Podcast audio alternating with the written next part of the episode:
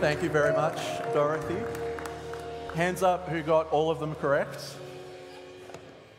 Hands up who was lying just then. Very good, very good. All right, well, welcome everyone to church this evening. We are nearing the end of our Winter Warmers series, and we've had and we have heard some incredible messages so far. We have heard about faith, about joy, being authentic with God, and being authentic with others. And tonight, as you could probably guess by the game, I'm going to talk to you about plants. Now, I'm not much of a green thumb, although I have, not to brag, be able to keep alive a fake succulent for multiple years now. Um, thank you, thank you. But more so than that, I thoroughly enjoy spending time out in nature, walking among the sorbuses, sorbi, sorbuses, I don't know, among the trees um, and looking at fresh air, incredible views, and just spending time taking a moment, but also spending time with God out in nature as well. One of my favorite spots was at a friend's place. Before my wife and I got married, she lived next door to a vineyard. And it was out in Relbia, and there was beautiful views of the mountain, and there was a paddock in the backyard, and I could just sit there for like hours, just breathing in the fresh air, watching the view of the mountain, and then looking over and seeing this vineyard just there laid out. Something that's cool about nature is that it's also biblical to spend time in nature as well. We see it in many different places within the Bible. Jesus spent time in nature in many different areas. He spoke about nature in the parable of the sower and parable of the weeds. He spoke about, you know, all the different types of plants that we need to get. And we see other characters in the Bible and other people in the Bible too spending time in nature, mainly because they didn't have big cities to spend time in, but also it was there for therapy, therapy and to just enjoy as well too. But one particular um, passage I want to share with you guys tonight is when Jesus was walking with his followers and they were walking past a vineyard of their own. And I would like to invite Zeke up to share with you the passage. It is John 15, verses 1 through 17. really loud. Oh, does we need a. Mic? All right. Oh, there we go. Alrighty. Um, John 15, verses 1 to 7 says, I am the true vine, and my Father is the vine grower. He removes every branch in me that bears no fruit. Every branch that bears fruit, he prunes to make it bear more fruit. You have already been cleansed by the word I have spoken to you. Abide in me as I abide in you, just as the branch cannot bear fruit by itself unless it abides in the vine, neither can you unless you abide in me. I am the vine, you are the branches. Those who abide in me and I am there, bear I in them, bear much fruit, because apart from me you can do nothing. Whoever does not abide in me is thrown away like a branch and withers, such branches are gathered, thrown into the fire, and burned. If you abide in me and my words abide in you, ask for whatever you wish, and it will be done for you. All right. Before I jump in to tonight, let's pray. Dear Lord, we thank you for your word. We thank you for its truth, and we thank you that we get to read it, learn from it, and then grow with you in it. Father, I pray over tonight, pray that you will keep us all safe, and we just pray, Lord, that you will help us as we explore this passage, God, that we will be able to hear from you directly. In your name, Jesus, we pray. Amen. All right, the scripture shares a few key ideas about remaining in Christ, what our disposition is, should be between ourselves as followers, and also how we should bear fruit and what that fruit should be. So I want to pull apart this with the very first verse. John 15:1 says, "I am the true vine and my Father is the vine grower." Jesus is stating that he is the true vine. True being defined as genuine, real, and trustworthy. He isn't just saying, I am the vine, I am the true vine. Jesus stating here that he is a trustworthy connection between God and his people. The real, genuine connection for us as the branches to grow and produce fruit for God's glory. If Jesus is the true vine, then it challenges us to think about what some fake vines could be that we are attaching ourselves to. Could it be cultural expectations? um, the idea of the world, social media, money or status, or even relationships. These things aren't inherently bad at the start, but none of them should be the vine that we attach ourselves to. Only Jesus should be that vine. When we are connected to Jesus, He is our source for everything that we need. What our source is, is what we fill ourselves with and what produce we will make accordingly. Therefore, if we are branches a part of a vine, then what is our source? If we were to go with me for a second, if we're attached to the vine of the world, then it would be easy to presume that we would create a fruit accordingly to that vine. It would be things such as fear surrounding the ever growing mental health crisis in the world. It could be things of greed, wanting to build a financial success, or lust or selfish intent, wanting only what's the best for us. Or it could be the never ending financial or success in business and in work goals, that, that we're feeding on that, feeding on the self help, feeding on what we can hear on podcasts or on social media. Likewise, if we're connected to the world or the vine of community and relationship, then we're only ever going to get a very two dimensional view of what that vine will be. We're focused on what others are doing and what we're doing for them and with them, or focused on what we can get from other people and they're focused on what we can, they can get from us. If that's our source, then we're only ever going to go out and in, and we're never going to be full. With this idea of there being other vines, it shows the importance of Jesus being the true vine. And Jesus stating in here upwards of 10 times to abide in him, remain in him, come to me. All these different ways he says it in Scripture. His heart isn't to control us or manipulate us, but to protect us and for love and to produce good fruit. This shows the importance of remaining in him and his love. Jesus knows how much better off we will be, how much more fruit we can produce, and how much greater the impact we can have when He is our source. He states to His followers that we aren't just slaves or pawns in doing His bidding for Him, but He states that we are His friends, co workers with Him to bring about His Father's business. In verse 15 and 16, it says, I do not call you servants any longer, because the servant does not know what the master is doing, but I have called you friends, because I have made known to you everything that I have heard from my Father. You did not choose me, but I chose you, and I appointed you to go and bear fruit, fruit that will last, so that the Father will give you whatever you ask for in my name. We should remain on his vine and produce fruit for him. Jesus also shares the consequences of what happens when we don't abide in him. In, in verse 6, it says, Whoever does not abide in me is thrown away like a branch and withers. Such branches are gathered, thrown into the fire, and burnt. I really want to flag that Jesus will always allow us to produce fruit. He always wants us to come back to Him and to abide in Him.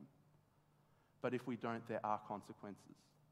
And these consequences will be thrown away into the fire if we do not abide in Him and we cannot bear any more fruit. But when can we not bear any more fruit? when we're physically unable to bear fruit, when we're dead.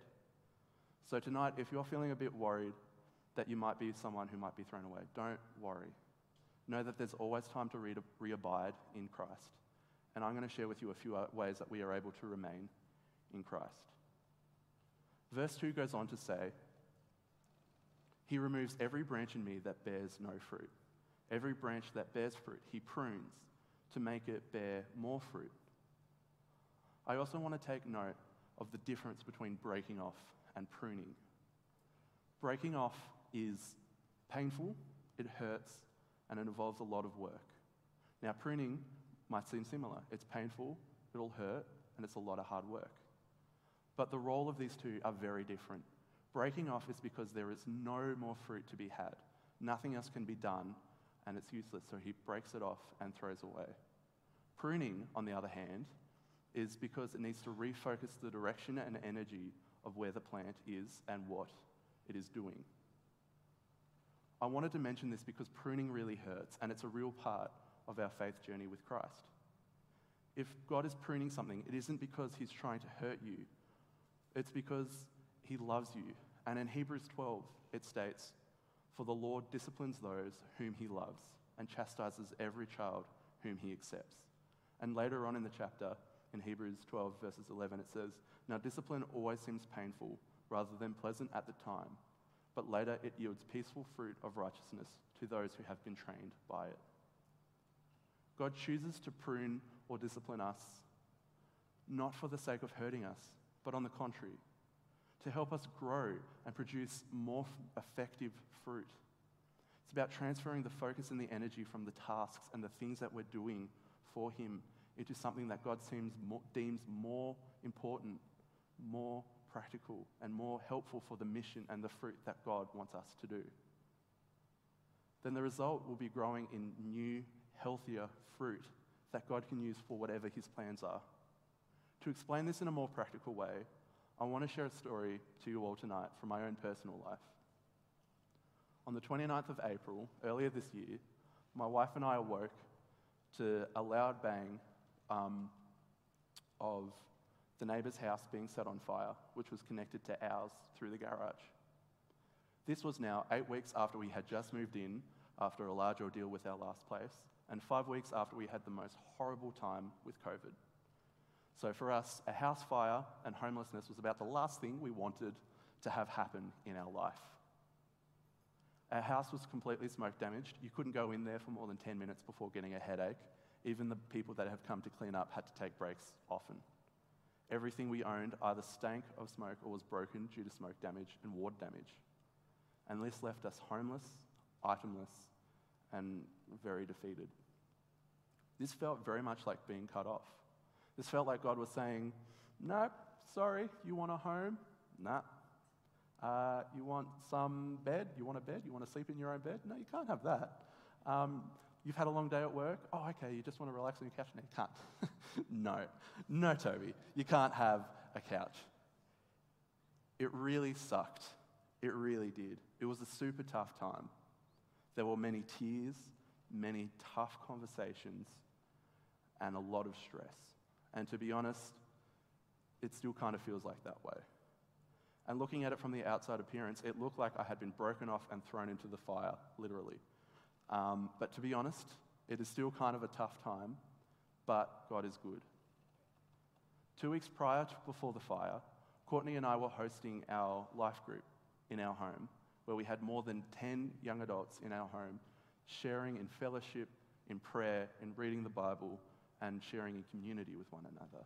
Courtney and I even joked at the end of the night how we didn't have enough space and how we'd have to get more furniture just to accommodate how many people we were coming in. We all thought we were doing great. But it, God knew this and He had His plans. My faith at the time was quite plateaued. I was just going through the motions, going to work, going home, reading my Bible, tick, praying to God, tick, going to church, tick. It was very flat and I was just living the motions of the life. But cue the fire. The fire really made me wrestle with God. I had many, why God moments. I had the, please drop a new place into our lap moments, and also the, God, I'm done. I just need a miracle moments too.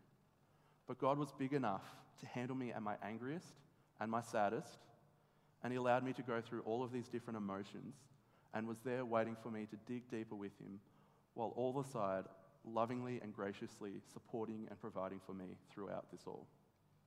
I also want to take this moment and thank everyone who helped at this time.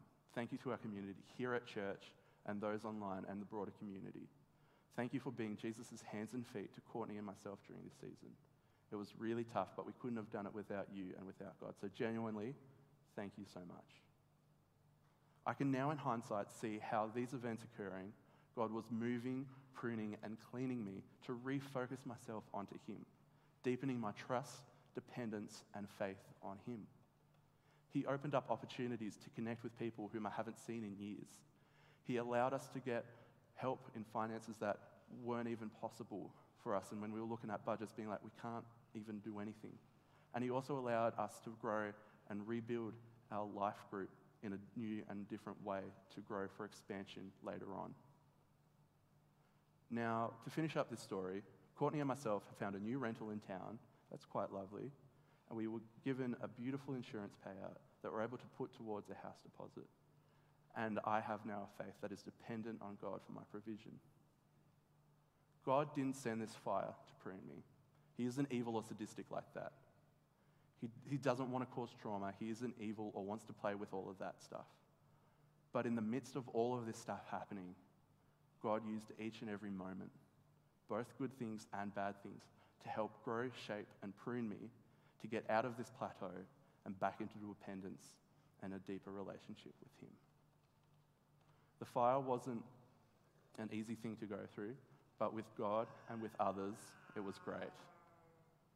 So, knowing that God prunes those He loves and that Jesus desires us to remain in Him, the true vine, what would the results of being part of this true vine be? What can we see when we remain in Christ? Well, the first one is mentioned in verse 16, which says, And I appointed you to go and bear fruit, fruit that will last, so that the Father will give you whatever you ask for in my name. Fruit that will last. This is the first of the things we can see. It will be leaving a lasting legacy and impact in God's kingdom. Whether that's discipling someone, bringing someone to Christ, or showing God's hands and feet through hospitality and care, or serving each other. This fruit isn't here today and gone tomorrow. It's not just something that we can see, enjoy for a moment, and then it's gone. It's fruit that lasts, It has an impact that can last days, weeks, months, years, or generations for God.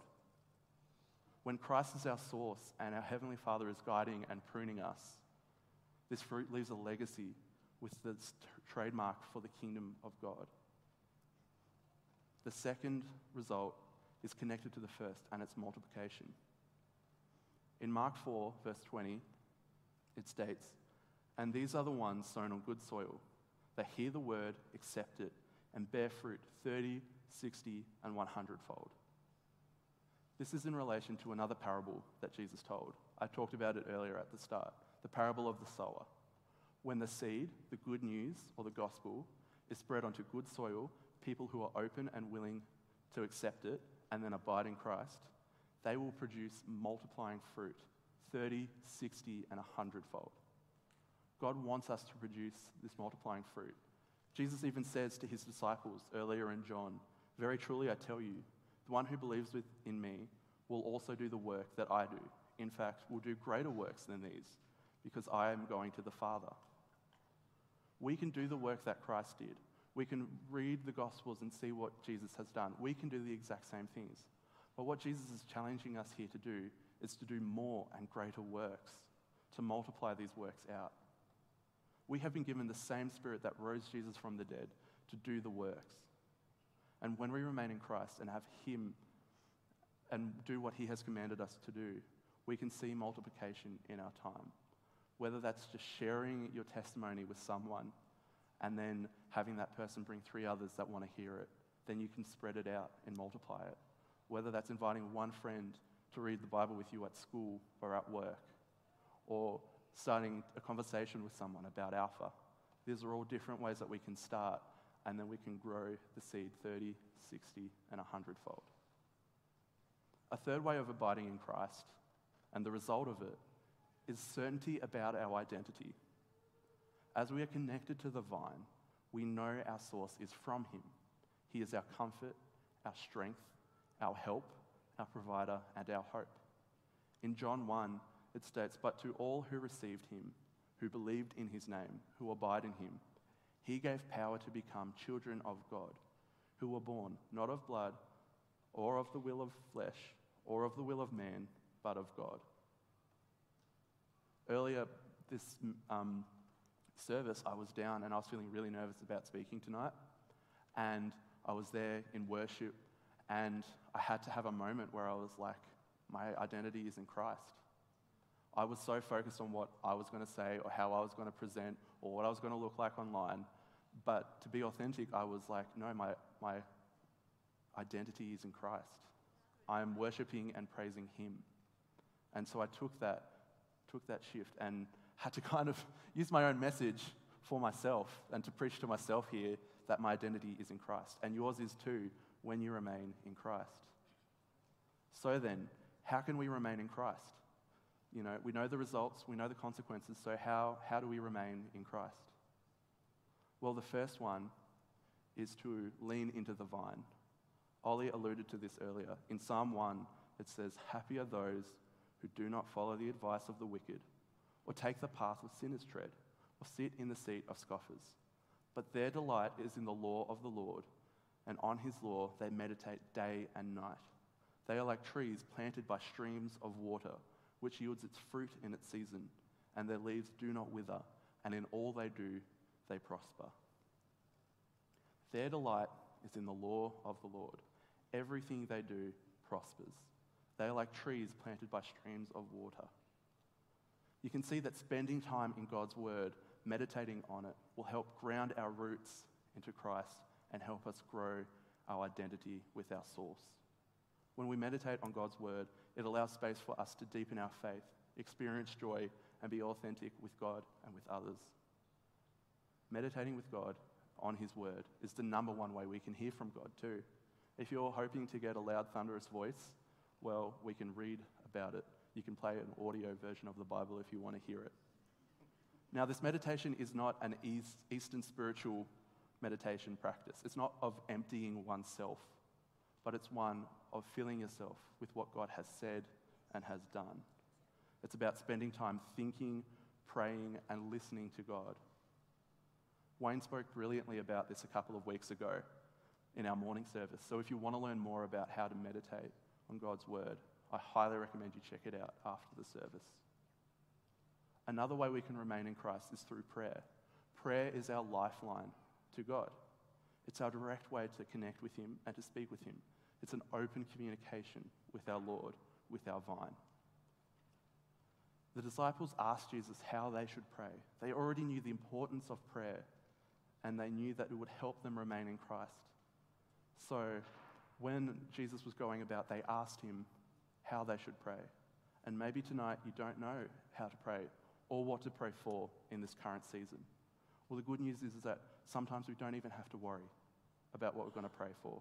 Because in Romans 8, it says, likewise, the Spirit helps us in our weakness. For we do not know how to pray as we ought but the very Spirit intercedes with groaning too deep for words, and God, who searches hearts, knows what is the mind of the Spirit, because the Spirit intercedes for the saints, or those who abide in Him, according to the will of God. When we spend time in prayer, during the time in the fire, I didn't have a lot of words to say to God. I just sat there in a lot of silence, but I was praying. I was praying hard. And in the times of pruning, I was praying hard because I didn't have words, I didn't have eloquence or articulate speech. I was just distraught. And I just had to pray through silence and through noises that were just breathing out or anger. But God heard it and God was using it. A third way we can remain in Christ and abide in Him is by situating ourselves with those who are better help us. When we have the right people to help focus us and view Christ and put our, put our perspective on Him and not on others. Now, I know I said earlier that community and relationships can be another vine, but it's about the perspective. If you're just going two dimensional back and forth with them, that's not great. But if you're with people in a community that they put your perspective on God and they just help reflect what He is saying, that is very beneficial towards your growth and your ability to abide in Him. This can look like many different things. It could be a church community, including Hebrews 10, verses 25, which says, Do not give up on meeting each other, as some are in the habit of doing, but encouraging one another all the more as you see the day approaching. Or Proverbs 27, which says, As iron sharpens iron, so one person sharpens another. Or 1 Corinthians 12, which says, Or just as the body is one with many members, and all the members of the body, though many, are one body, so it is with Christ. These are all different ways that we can reflect the body of Christ. The importance of gathering together continuously, not just popping into church once and then letting that have you for a month and then popping back in again. That the need to be back with the source, to spend time with those who are also in Christ. or sharpening one each other as iron sharpens iron, having conversations with each other, discussing what's happening in the Bible. How are you going? As we heard earlier about having conversations with each other. And also knowing that the body of Christ is larger than just people who look the same as you or act the same as you. Every single one has a part to play.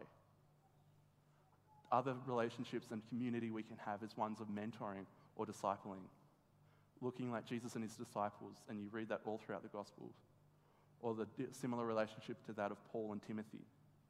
Spending time with those who are further in their journey with Christ can help support and guide you towards wisdom and encouragement to looking more like Christ. I want to invite the band up now as I slowly wrap up. These are just a few ways that we can remain in Christ reading His Word, meditating on it, spending time with Him in prayer, even when it hurts, and joining with people who will help you refocus yourself on God, other branches that help you focus on the vine. I want to invite us to reflect on tonight a few simple questions. Are we connected to the true vine? Is Christ at our head? Is he our source? Or are we connected to a different vine at the moment? The world, social media, community, money, career, school grades, friendship groups, approval of others, our different health? Are there some old twigs in your life that are in need of pruning? Are you focusing your energy on areas that aren't producing fruit? If you don't know if there is or not, ask God. Ask Him to prune you. Ask Him for the areas that He can work in it. And then the third one is what fruit is God producing in your life at the moment? Take a moment to think about what God is doing because that will help you remain in Him as well. I love the final verse of this scripture that we've shared tonight. And this is what I want to end on. I'm giving you these commands so that you may love each other. This whole scripture was not meant to cause harm or fear or stress in the disciples. This was to share the importance of remaining in Christ so that they could truly love each other. And this is the same sentiment today. When we remain in Christ, we can truly love each other. I want to pray as I close. Dear Heavenly Father, we thank you that you prune us. We thank you that we can abide in your Son Jesus and that we get to grow more and more like Him, producing fruit for His kingdom, producing fruit that lasts, fruit that multiplies, and that we can know that our identity is in you. Lord, I just pray over each and every one of us tonight that we can reflect and take perspective of what's going on in our own worlds. And Lord, as we get into some worship, Father, that we can just give it all to you and know that our identity comes from you. And ask this, Jesus, in your mighty name.